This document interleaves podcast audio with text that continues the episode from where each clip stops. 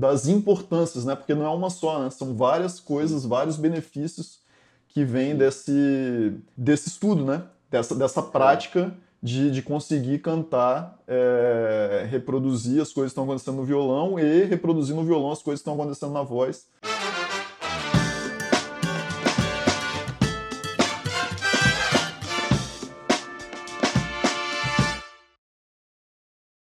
Eu sou o Márcio Pinho. Eu sou o Rodrigo Vicente. E no podcast de hoje nós vamos falar sobre a importância da voz no estudo da música. Rodrigo, eu queria começar com uma pergunta. Você acha que dá para aprender a tocar violão sem pensar na voz? Eu acho que dá, mas ao mesmo tempo eu acho que quando a gente traz a voz no estudo do, do violão ou qualquer outro instrumento, a gente tem muitos ganhos. A gente só tem a ganhar com essa relação entre voz e um outro instrumento. É, não sei se você concorda comigo, mas pelo menos é isso que eu tento trazer sempre para os meus alunos e também para o meu dia a dia. Concordo perfeitamente, cara. Eu acho que tem muitas coisas que, que a voz traz de positivo, assim, né, é, para a gente no estudo, né. Primeiro, essa coisa que a gente sempre conversa, né, da, de trazer o estudo, né, a, a incorporação da música, né? ou seja, trazer a música para o corpo no estudo do, do, né? seja do instrumento, seja de qualquer tipo de música que você vai fazer. Né? Porque a partir do momento que você consegue, quando, quando você vê que você realmente incorporou essa questão musical, é quando você consegue colocá-la para fora pelo canto. Né? Se você não consegue cantar o ritmo, por exemplo, de alguma coisa, você não vai conseguir é, reproduzir ele com as mãos né? ou com os pés, enfim da maneira que seja, né? De outra maneira com o seu corpo, né? A partir do momento que você consegue cantar, você começa a racionalizar ele de uma maneira diferente, né? E então eu acho que realmente a voz tem muitas vantagens. É possível mesmo, né? Claro, você consegue tocar violão sem cantar, é, mas que eu acho que é um caminho bem mais complexo, é, né? Mas tem outras questões também importantes aí na voz, né? É, o que, que você acha? É, eu acho que um, um grande desafio, falando da, do dia a dia enquanto professor de, de violão, a, a, eu sempre vou encontrar, a gente sempre encontra resistências em relação ao uso da voz, principalmente um público mais mais velho, né? Então, da adolescência é, para frente, né? A idade adulta também. Sim. É, essas pessoas geralmente se sentem inibidas elas não se sentem à vontade é, ao usar a voz musicalmente, né? Ao cantar uma, uma melodia, uma canção. É, então é sempre mais difícil tirar é, um pouco da, dessa expressividade né, musical a partir da voz dessas pessoas e também ao mesmo tempo é difícil convencê-las a fazer esse exercício, a trazer a voz para o seu dia a dia, seja enquanto estudantes de música, mas seja também, enfim, para o seu dia a dia é, o mais é, na, na, forma mais relaxada possível, cantar junto com uma gravação, enfim, tu, em todos esses momentos estamos exercitando a voz, seja ali empenhados no estudo do do instrumento ou no estudo da música de uma forma mais ampla ou nos momentos de descontração, de dispersão que a gente está à vontade. Eu acho Sim. que é, esse exercício ele, ele, ele permeia todas essas, uh, essas etapas né, do, do, nosso dia a dia. E eu vejo é. É, a minha experiência trabalhando com crianças durante alguns anos me mostrou também que isso é muito mais fácil é, de trabalhar com elas, né, com os pequenos. E isso também me, sempre me instigou bastante, levar a pensar sobre é, esse processo, né? Porque em determinado momento a gente esquece ou deixa de, de trabalhar a voz no sentido artístico, né? Que é o, musicalmente falando. Então, por que, que é tão fácil, é tão natural? Você não precisa pedir para uma criança cantar em geral. É muito difícil é, você ter que fazer isso com uma criança, né? Isso é, já é uma coisa que ela faz espontaneamente, mas parece que com o passar dos anos isso vai se tornando cada vez mais difícil. Esse essa potencialidade, né, que é o trabalho da voz no sentido musical, parece que a gente vai adormecendo ela né, dentro de nós, ela permanece aqui, não importa a nossa idade, mas parece que fica cada vez mais difícil de reativá-la. Né? Não sei se você já percebeu isso. É, na verdade, eu, eu, acho que tem uma relação bem forte assim, com a questão da exposição. Né? Eu acho que a voz, é... o canto, né? é uma coisa íntima, assim, né? é, uma, é um é uma questão, você está se expondo de uma maneira diferente, né? Se você está só tocando, já é uma exposição, né? Mas se você começa a cantar, eu acho que você está se expondo ainda mais, né? É, é uma coisa muito... Acho que o instrumento, ele é, de certa forma, um...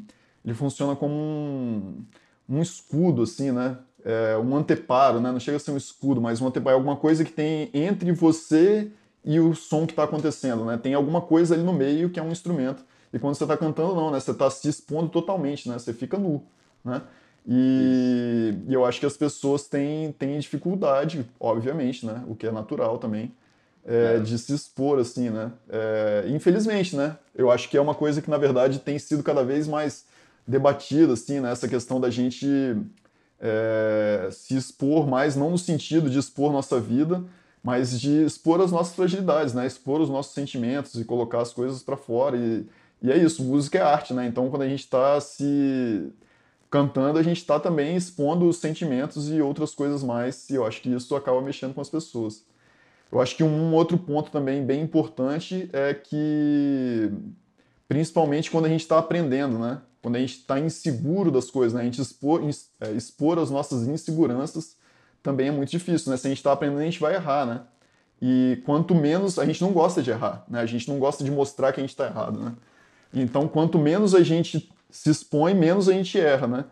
E, e, esse eu acho que é um exercício bacana, assim, né? Quando a gente, as pessoas se propõem a aprender um instrumento novo, né? Ou aprender um instrumento musical, se não tocou nenhum antes, é, você está se expondo a uma coisa nova, né? A uma tentativa de, de, de algo novo na sua vida e isso invariavelmente vai te levar ao erro, né? Invariavelmente. Eu não sei como é que você, se você repara também isso, se você conversa isso com seus alunos, assim, mas é uma coisa que eu converso bastante com meus alunos adultos, assim, né? Eu falo, cara, é, a aula de música é uma coisa muito louca, né? Porque eu quero ver você errar, sabe? Eu quero ver os seus erros, eu não quero ver os seus acertos. Eu quero também, óbvio, né? Eu quero saber o que, que você está acertando, mas para poder falar para você, cara, continua com isso aqui, que isso aqui está certo. Mas eu quero olhar e entender quais são as suas dificuldades. E é ali que eu posso intervir, né? Para você poder melhorar, para você poder começar a acertar cada vez mais. Mas a pessoa vem aqui para mostrar o que está errando, assim, sabe? Vem, porque o que está acertando ela já sabe também, né? Mas Sim. se ela não consegue cantar, se ela não consegue se expressar, ela não vai conseguir mostrar os erros dela, né?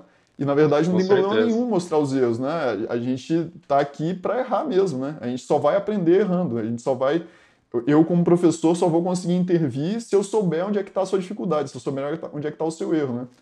É, ninguém acerta tudo, né? É, eu acho, eu sempre falo para eles, encarem a sala de aula como um laboratório. Isso aqui é um laboratório. No laboratório é o oposto do palco, certo? Você está num espaço em que você faz ensaios, faz testes, né? É, e é nesse espaço que você pode errar, que não é que você pode, mas aqui você vai errar, que você vai se deparar com seus limites e suas possibilidades. Elas vão estar em jogo o tempo todo nesse espaço. Isso é a sala de aula. Né? Todos os nossos nossos limites e possibilidades, é por isso que a gente está ali, né, trabalhando isso conjuntamente, elas vão ser postas é, em jogo é, nesse espaço que é a sala de aula. Por isso que eu, eu sempre falo, então encarem isso como um laboratório. Além disso, é, não pensem que o mundo gira em torno do palco, de você estudar música sempre pensando só no palco, né? Da apresentação, de chegar lá e se apresentar de forma perfeita, sem erros. Calma, a gente precisa mudar um pouquinho essa lógica. O que importa é o processo. O que importa é essa vivência do agora com a música, que você está experienciando agora, nesse processo de aprendizado, né? que é particular. Para cada um é muito particular, não é igual a nenhum outro. Né? Essa é a sua singularidade, que bom, que é singular, que é muito diferente da do outro. Então, respeitar isso, entender isso como um processo e sair um pouco dessa lógica de que tudo que eu estou fazendo vai ser para o palco, eu acho que isso é muito saudável. Isso faz com que a gente relaxe um pouco mais, se sinta mais à vontade, primeiro com nós mesmos, né, e com professores, com os colegas. Eu gosto muito das aulas coletivas por causa disso. Eu acho que isso é muito mais fácil de lidar em aulas coletivas do que em aulas individuais. É, mas eu acho que essas desconstruções que vão dizer respeito, não sei se você concorda, mas é muito diz muito mais respeito a aspectos psicológicos, né, e emocionais das pessoas do que propriamente musicais, né? Sim, do que conteúdo técnico musical, um técnico musical, eu acho que todo, todas essas dimensões que a gente vai trabalhando, elas elas vão vão ajudar bastante nesse processo, né? Então o professor ele tem que fazer um pouco esse papel também do do, do psicólogo, do enfim, daquela pessoa que tente é, mostrar para o aluno, para a aluna, que, que ela não precisa é, se prender nela mesma, né? ou ela não precisa se esconder, ela não precisa é, ter vergonha de, de ser quem ela é, né? Então, ali naquele meio. Então, acho que esse é um, um primeiro passo, e quando isso é feito e, e o grupo responde bem a, a, a essas, essas considerações, com certeza o trabalho fica muito, muito mais fácil, muito mais proveitoso e, e prazeroso. É, para todo mundo, né? Inclusive para eles, né? Com certeza absoluta. Na verdade, eu acho que é, é, uma grande questão também. É óbvio, né? A gente tem níveis diferentes de, de, de, preparação e de, enfim, de objetivo também, né? De alunos. Então a gente é, lida tanto com aluno que, que é, né, tá na alta performance, assim, né? É estudante de alta performance que quer né, enfim, tocar profissionalmente e, e, seguir a carreira no meio musical e tal, quanto pessoas que querem simplesmente poder tocar e se divertir e tal, mas mesmo assim encontram também né, dificuldades e barreiras e tal. E, e eu acho mesmo né, que é, uma, é uma, uma, forma de terapia, né? É uma forma de terapia, da gente poder realmente é, encontrar aquilo que a gente busca né, e aquilo que está dentro da gente e conseguir colocar aquilo para fora, né? É, uhum. se expressar, né? Eu acho que esse é um ponto, um dos pontos bacanas, assim. O outro seria esse mesmo, né? A questão de, de colocar o lance da voz, de você conseguir reproduzir na voz é, questões que não, não necessariamente são do canto, né? Mas é, questões que você vai reproduzir no instrumento, você conseguir fazer essas coisas, principalmente rítmicas, assim, né? Com a voz. É, isso também é bacana, né? Mas eu acho que tem uma questão aí também, cara, que, que eu acho que na verdade dá um podcast interessante, a gente pode pensar nesse tema para o futuro, que é a importância do repertório, né? É, eu acho que quando você não canta, você não está, de alguma forma, assimilando a música é, de uma maneira mais... Porque geralmente a gente também lida, é, principalmente no, no, no, nível dos alunos iniciantes, assim, né, com uma forma canção, né? Ou seja, tem um instrumento, o violão, no nosso caso, violão, guitarra, mas como instrumento acompanhador, né? De, de uma canção, ou seja, uma música que tem letra, né? E voz. Uhum. E aí, se a pessoa não canta, ela, ela passa a não ter é, a percepção, né? A compreensão daquela, daquela obra como um todo, né?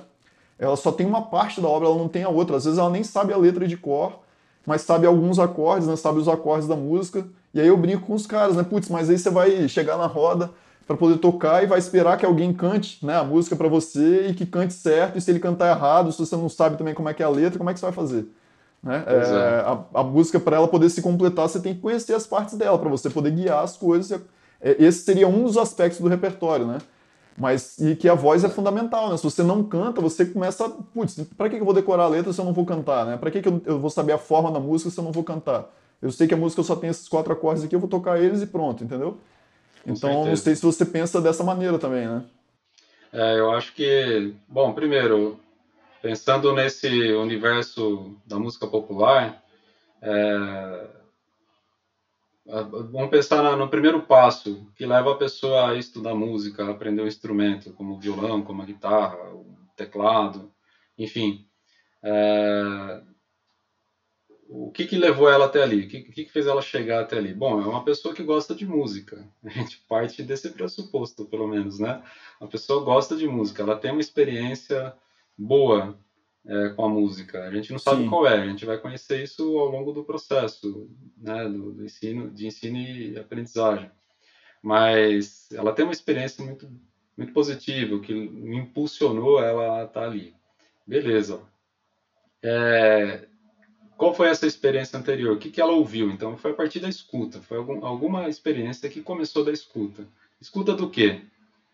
Nesse universo que a gente está inserido, que é o da música popular, que é o.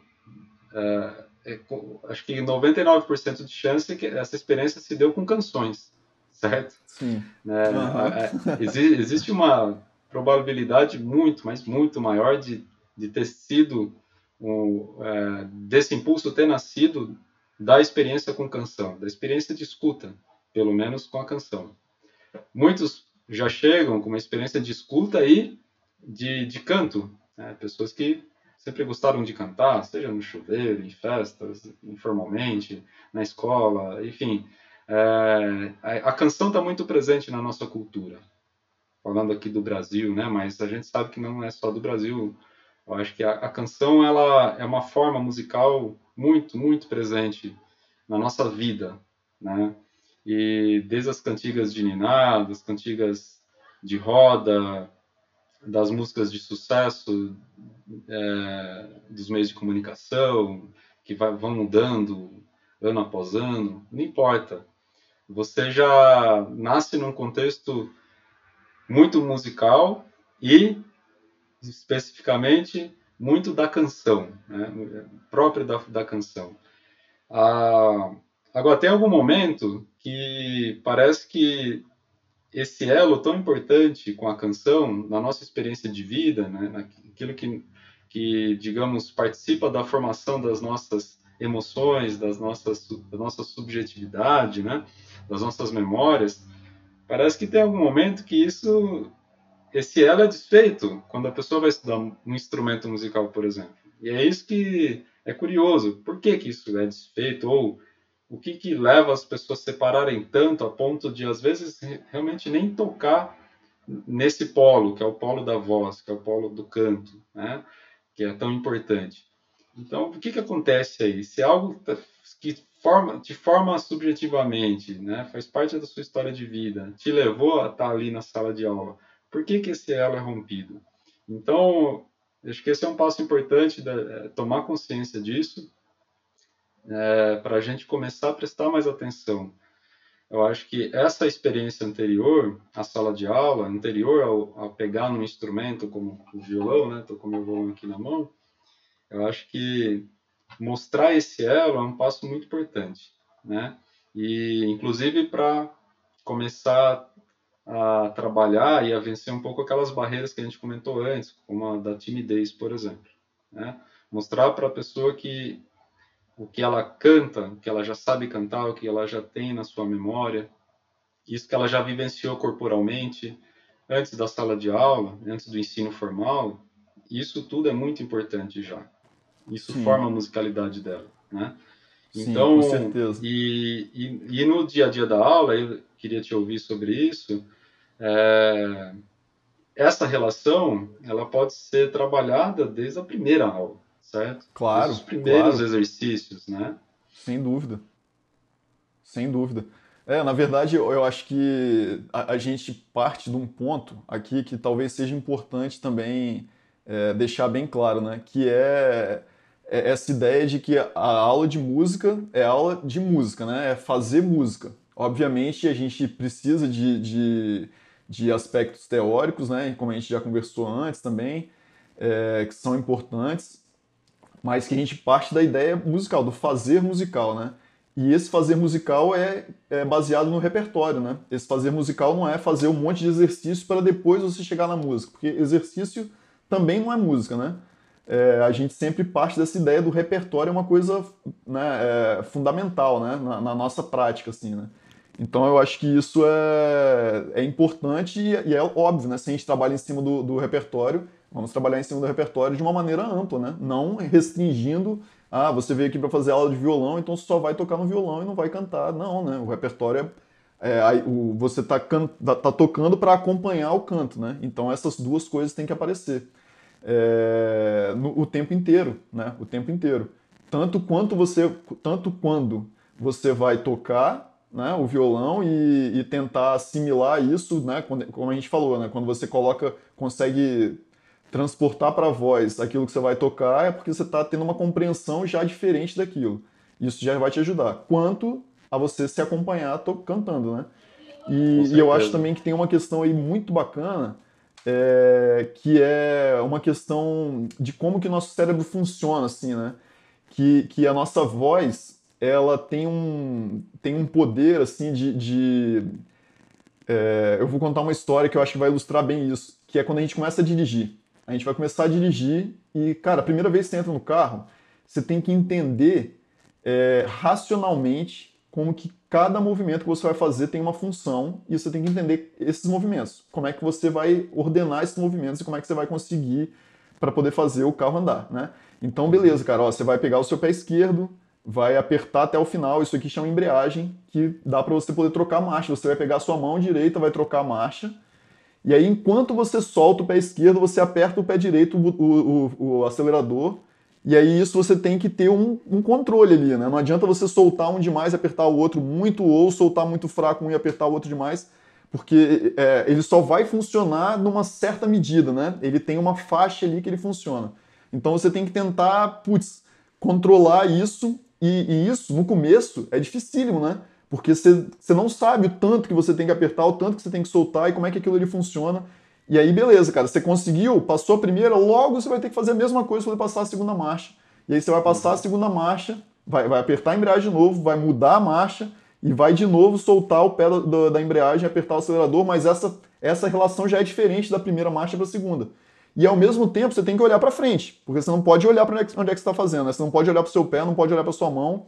Você tem que olhar para frente porque você está na rua, tem um monte de carro andando, tem gente atravessando a rua, você tem que saber se vai precisar parar, se não vai, daqui a pouco você vai ter que dar seta para poder entrar, e você dá seta com uma mão, vira o volante, aperta a embreagem. E aí, cara, a última coisa que você quer fazer é conversar, né? A pessoa que está do seu lado, se ela falar bem assim, cara, você é, tem que virar ali e tal, você sabe que rua é essa? Bicho, você não consegue responder, né? Porque você está concentradíssimo nos movimentos que você tem que fazer. E cada um deles é fundamental para que o carro consiga andar é, e, e, você está em né, esteja em segurança naquele momento. Uhum. Agora, quando que você consegue, quando que você sabe que você realmente aprendeu a dirigir? Quando você consegue conversar dirigindo.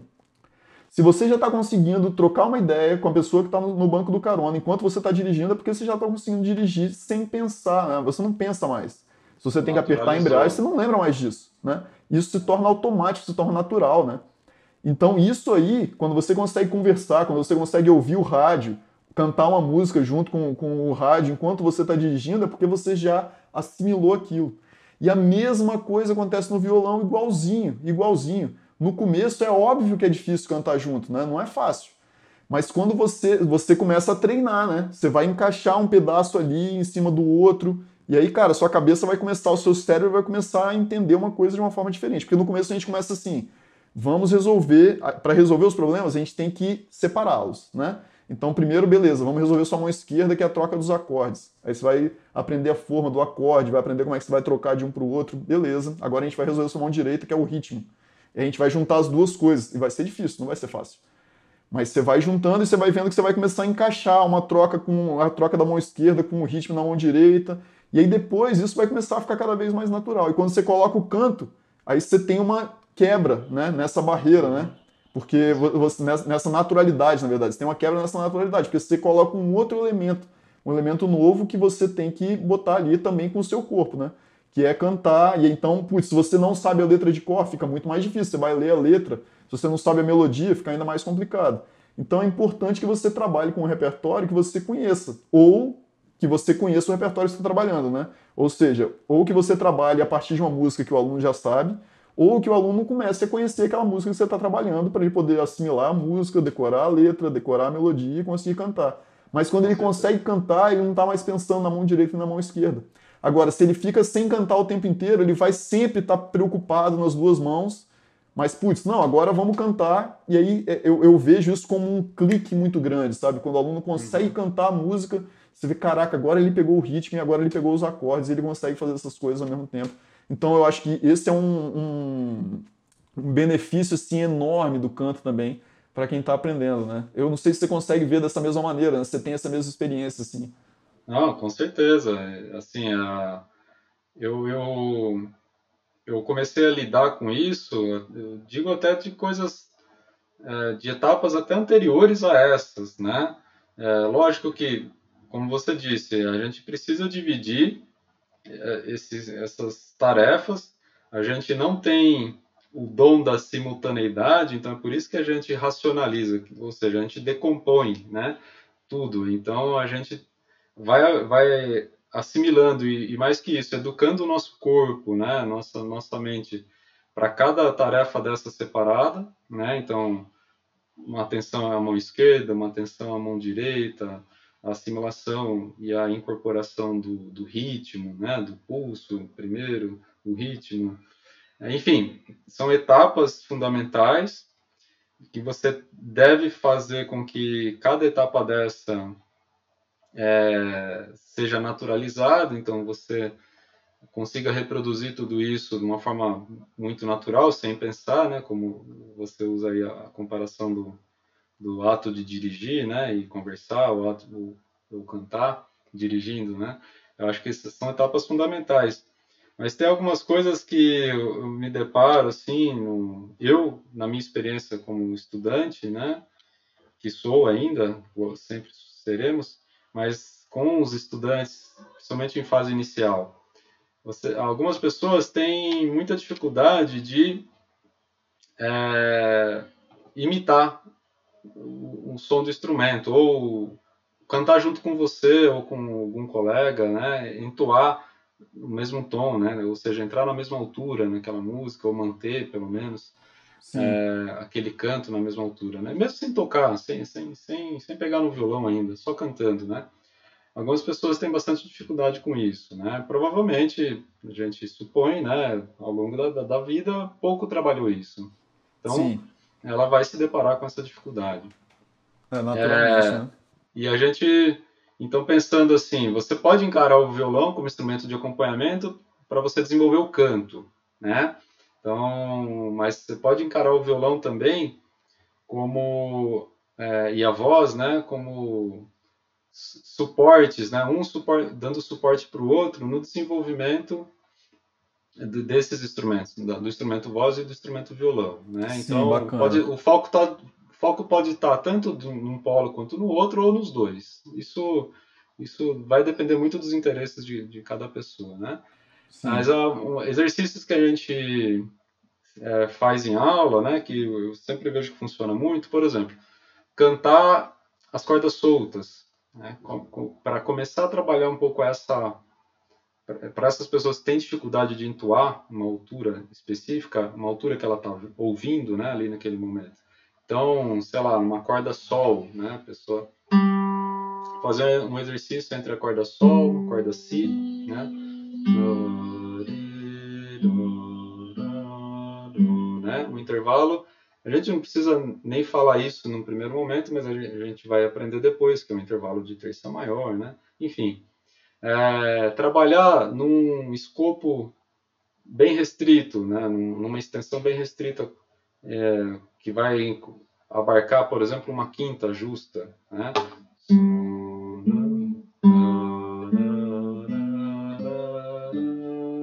né? Sol, sol, si, do, ré.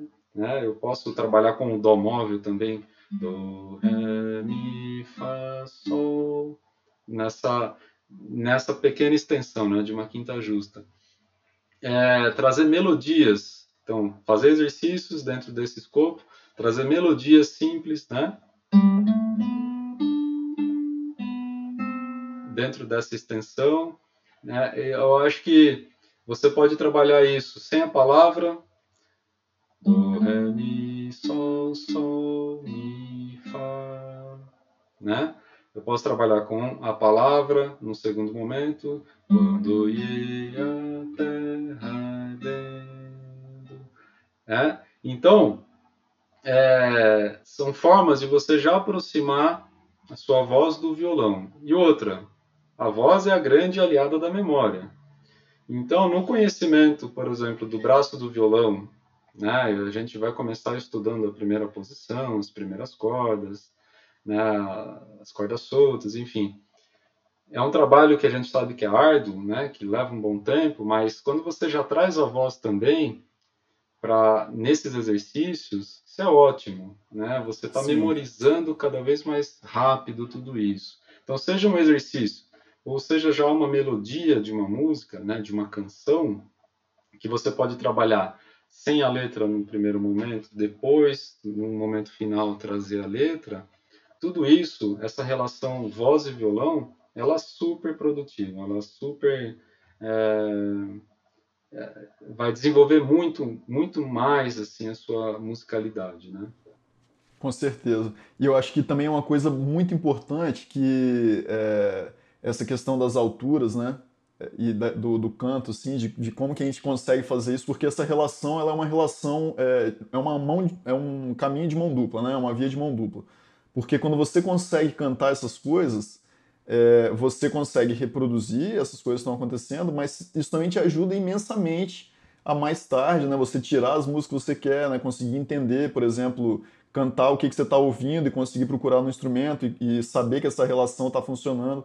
Porque se você não canta na altura correta, como é que você vai conseguir procurar e reproduzir aquilo que você está buscando, né? Uhum. É, você não consegue, né? Então eu acho que, que além né, é, de todas as questões que a gente tinha falado, ainda tem essa mesmo, né? Que você está falando da importância da altura, né? E, e, das importâncias, né? Porque não é uma só, né? São várias coisas, vários benefícios que vêm desse, é, de, desse estudo, né? Dessa, dessa prática de, de conseguir cantar, é, reproduzir as coisas que estão acontecendo no violão e reproduzir no violão as coisas que estão acontecendo na voz e conseguir Exato. reproduzir na voz as alturas definidas, né, dentro da nossa música e tal, da música que a gente pratica e tudo, né? Exatamente. É, é um, um excelente exercício de percepção musical, né? É, a gente tem, acho que isso merece um podcast também, né, Márcio? A gente falar de percepção musical só, né? Uhum. e, do, e do ensino de percepção musical, enfim, do ensino, a, ensino e aprendizagem, né? Quanto a essa matéria. Mas falando aqui de voz e violão, né? Ou voz e algum outro instrumento, um instrumento de acompanhamento, por exemplo, assim como o violão, né? É, nesse processo todo, então essa, você está desenvolvendo a memória musical, né? Você está desenvolvendo a sua voz, conhecendo o seu corpo, né? É, os seus limites e possibilidades de uso da voz, e você está estudando ao mesmo tempo está desenvolvendo a sua percepção musical. Então, nesse reconhecimento de alturas, no reconhecimento de contornos melódicos, ah, essa melodia está caminhando de forma ascendente. Isso tudo, com o tempo, você já começa a reconhecer só a partir da escuta. Está caminhando de forma ascendente e por graus conjuntos, ou seja, é, os intervalos entre as notas se dão ou em um tom ou semitom, né? Estão caminhando por graus conjuntos. Ou, o contrário, ó, a pessoa já ouve, nossa, essa melodia é interessante, ela está fazendo um caminho descendente, ou seja, está indo de um agudo mais para uma região média, mas ela está apresentando alguns saltos intervalares, né? Não é por grau conjunto, então tem uns saltos ali de terça, de quarta, enfim, tudo isso a gente está falando do, do, do âmbito que é próprio da percepção musical, né? Coisas que você já consegue perceber a partir da escuta, o que vai Sim. facilitar muito o seu processo de aprendizado daquela música, seja cantando ou seja tocando, né? seja com a voz ou seja passando para o seu instrumento já, aquilo que você está ouvindo.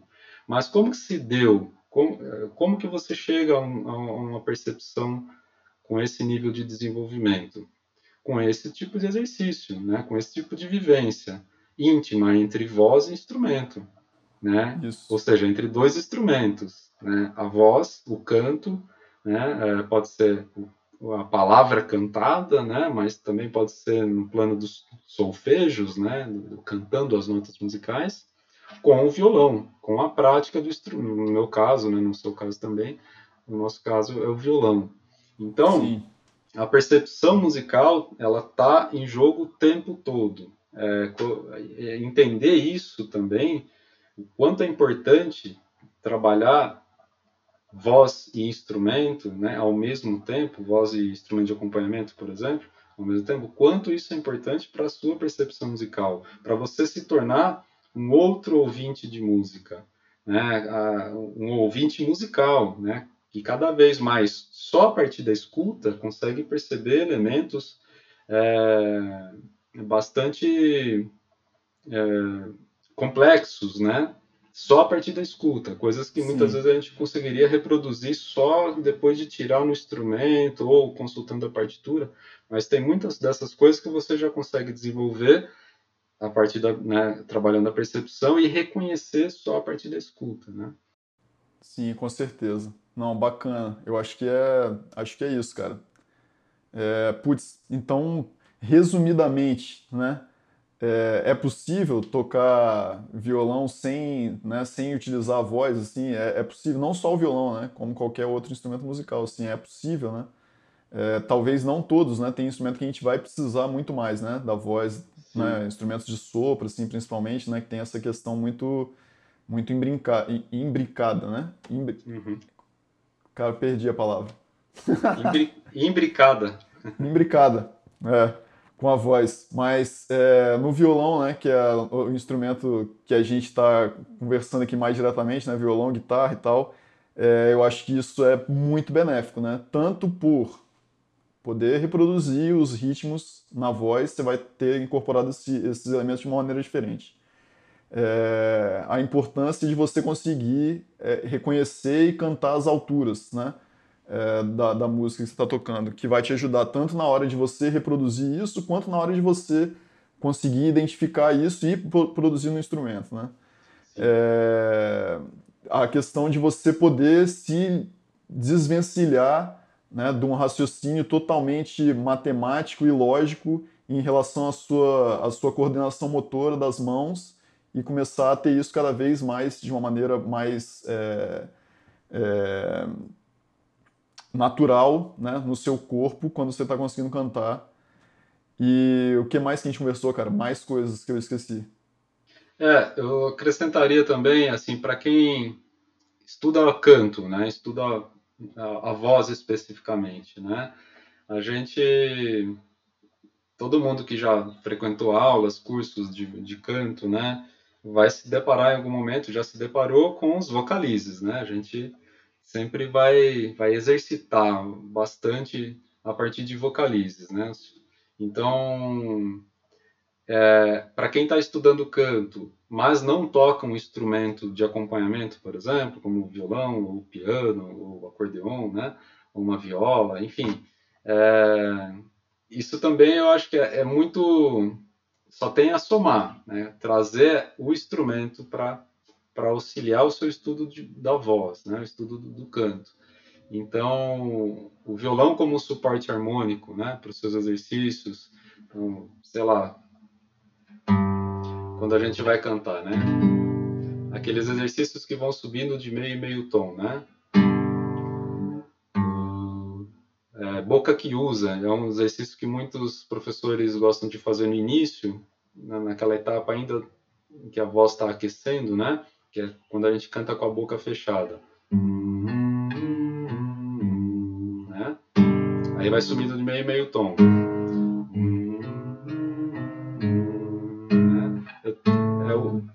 Iniciante, o professor não vai falar para o iniciante, ah, você está cantando uma tríade maior, na forma ascendente desse. Não, não.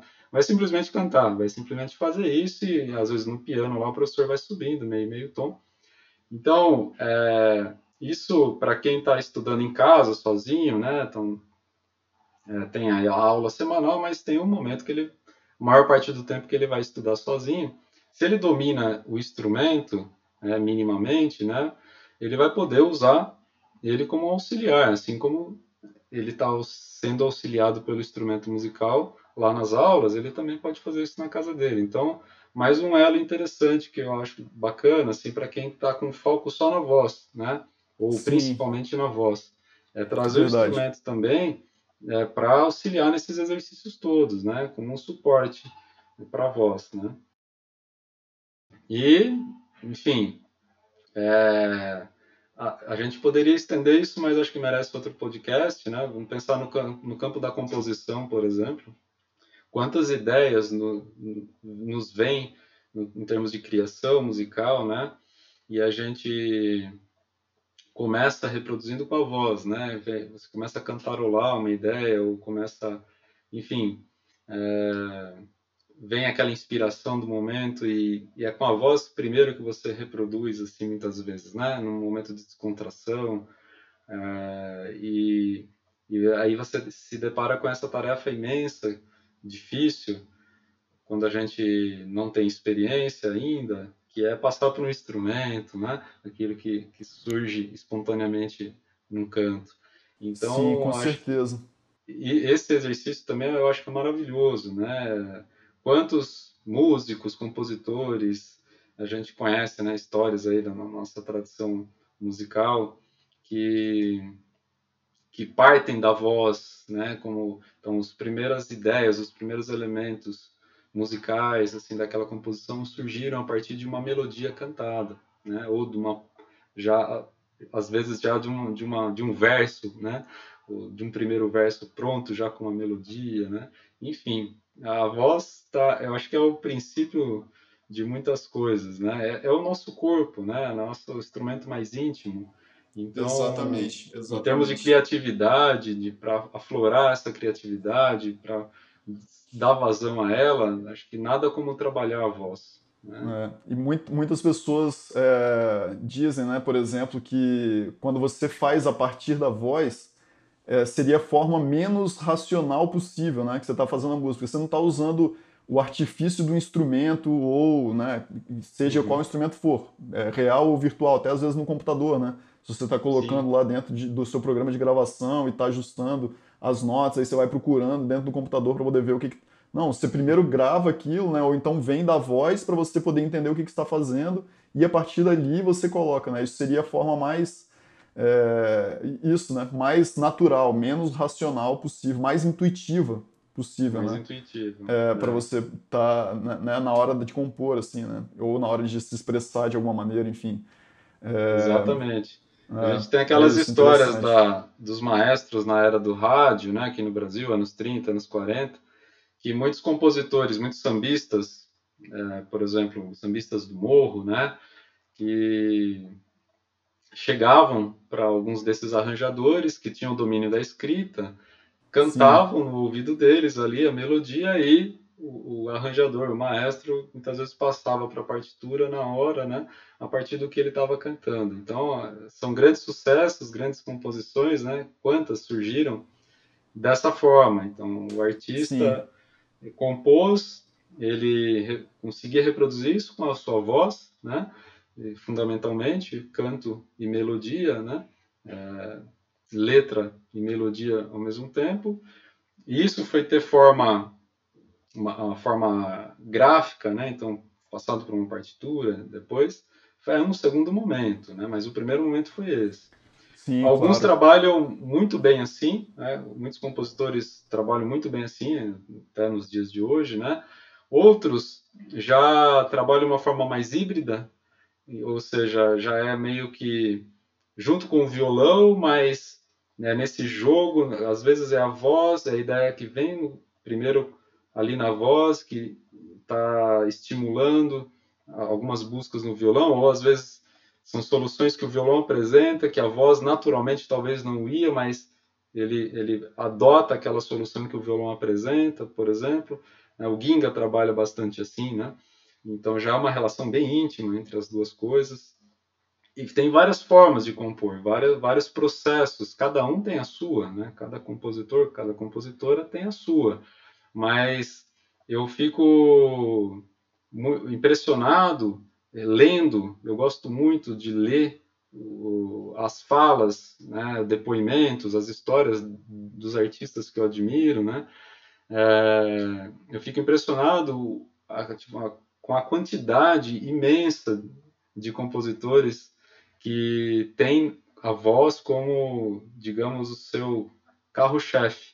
Por mais que ele seja, às vezes, um instrumentista, um solista, né? Trabalhe com música instrumental predominantemente, mas o quanto a voz faz parte do seu processo criativo. Né? Sim, com certeza, com certeza.